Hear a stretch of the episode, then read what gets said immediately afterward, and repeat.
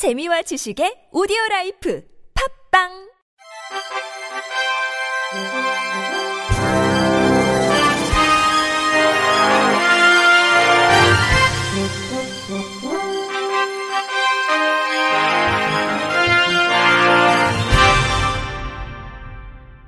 청취자 여러분 안녕하십니까? 12월 4일 수요일 KBIC 뉴스입니다. 국회 보건복지위원회는 그저께 전체 회의를 열어 장애인연금법 일부 개정 법률안을 의결했습니다.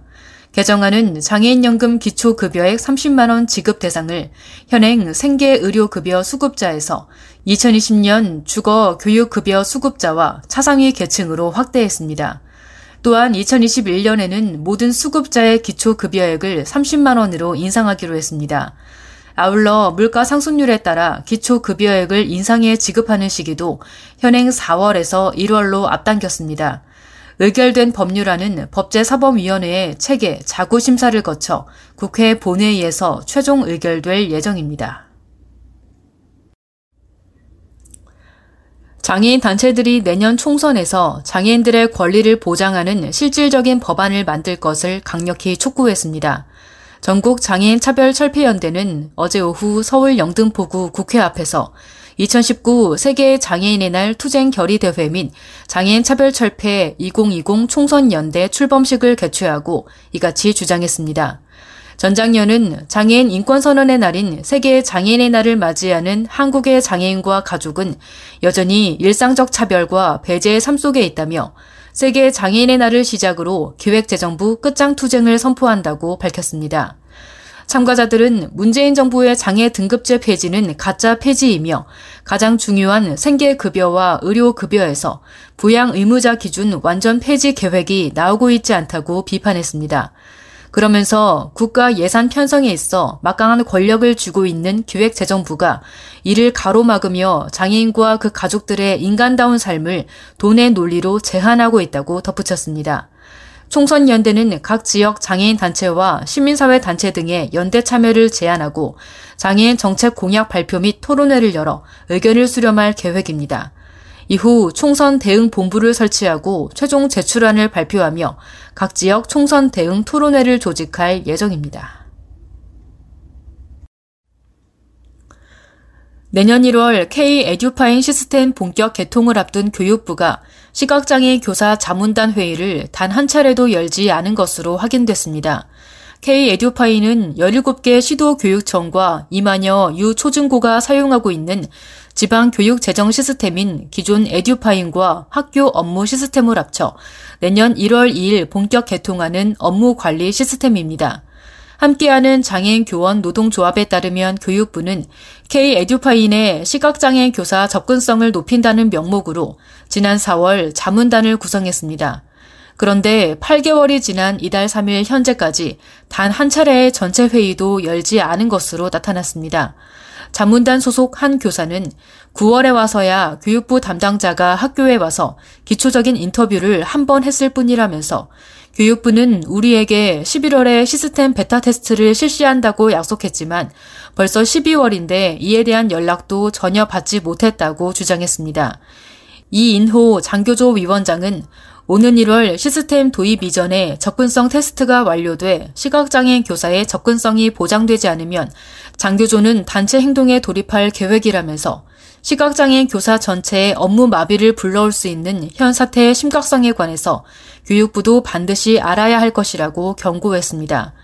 이에 대해 교육부 관계자는 자문단 전체 회의를 하지 않은 이유는 시각장애인 교원들이 단체로 이동하기 어렵다고 판단했기 때문이라면서 우리가 직접 학교에 가서 자문을 받아왔다고 해명했습니다. 그러면서 새 시스템에 관한 베타 테스트는 12월 중순쯤에 자문단을 대상으로 진행할 예정이며 이번에는 지난 시스템보다 시각장애인 교원들의 접근이 쉽도록 설계했다고 덧붙였습니다.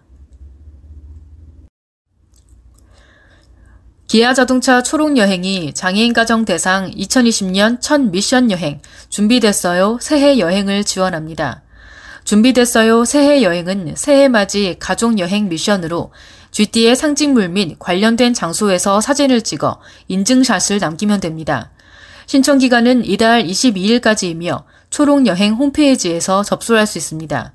선정자 발표는 26일 홈페이지 공고 및 개별 연락을 통해 이루어집니다. 선정된 6가정에게 전동 휠체어 및 전동 스쿠터가 탑재 가능한 올 뉴 카니발 이지무브 차량과 유류 완충, 여행 경비, 필요시 운전기사를 지원합니다. 부산광역시 보조기기센터가 2019 정보통신 보조기기 임대 보급 사업의 대상자를 오는 6일까지 모집합니다. 사업을 통해 임대되는 정보통신 보조기기는 최소 6개월에서 최대 1년간 무상 임대받아 사용할 수 있으며 종류는 독서 확대기, 점자 정보 단말기, 특수 마우스, 의사소통 보조기기 등 18종 28대입니다. 지원 대상은 부산 광역시에 거주하고 있고 정보통신 보조기기 임대를 희망하는 지체, 뇌변변, 시각, 청각, 언어 등록 장애인이며 이행 보증 보험 가입이 가능해야 최종 임대가 가능합니다. 임대 신청은 방문이나 우편, 이메일 접수를 통해 오는 6일까지 진행되며 부산광역시 보조기기센터 홈페이지의 공지사항을 통해 자세한 내용을 확인할 수 있습니다. 2019 중증장애인 고용 확대 아이디어 공모전 시상식이 2일 한국장애인 고용공단 본부에서 개최됐습니다. 총 6팀의 수상자 중 영예의 대상은 국립공원공단 국립공원연구원에서 제출한 곤충생물종 선별 전문가 양성이 선정됐습니다. 대상 입상자에게는 고용노동부 장관상과 상금 300만원, 우수상은 공단 이사장상과 상금 100만원, 장려상은 공단 이사장상과 상금 각 50만 원이 수여됐습니다. 고용노동부와 공단에서는 이번 공모전 입상작에 대해 검토 및 예산 마련 후 중증장애인 고용 정책에 반영할 예정입니다. 공단 조종란 이사장은 이번 공모전에서 발굴한 아이디어가 향후 중증장애인 일자리 정책 마련을 위한 소중한 자료가 될 것이라고 밝혔습니다. 끝으로 날씨입니다. 내일은 대체로 맑겠으나 충남과 전라 남북, 제주는 구름이 많이 끼겠습니다. 오후부터 밤사이 전라 남북 해안에서는 곳에 따라 눈이 내리겠고 충남 서해안과 전라 내륙은 산발적으로 눈발이 날리겠습니다. 아침 최저 기온은 영하 11도에서 영상 5도, 낮 최고 기온은 영하 3도에서 영상 9도로 예상됩니다. 내일 모레까지 대부분 지역에서 아침 기온이 영하권으로 떨어지고 바람도 강한 데다 체감 온도가 낮아 춥겠습니다. 건강 관리에 유의해야겠습니다. 이상으로 12월 4일 수요일 KBIC 뉴스를 마칩니다. 지금까지 제작의 안재영, 진행의 홍가연이었습니다. 고맙습니다. KBIC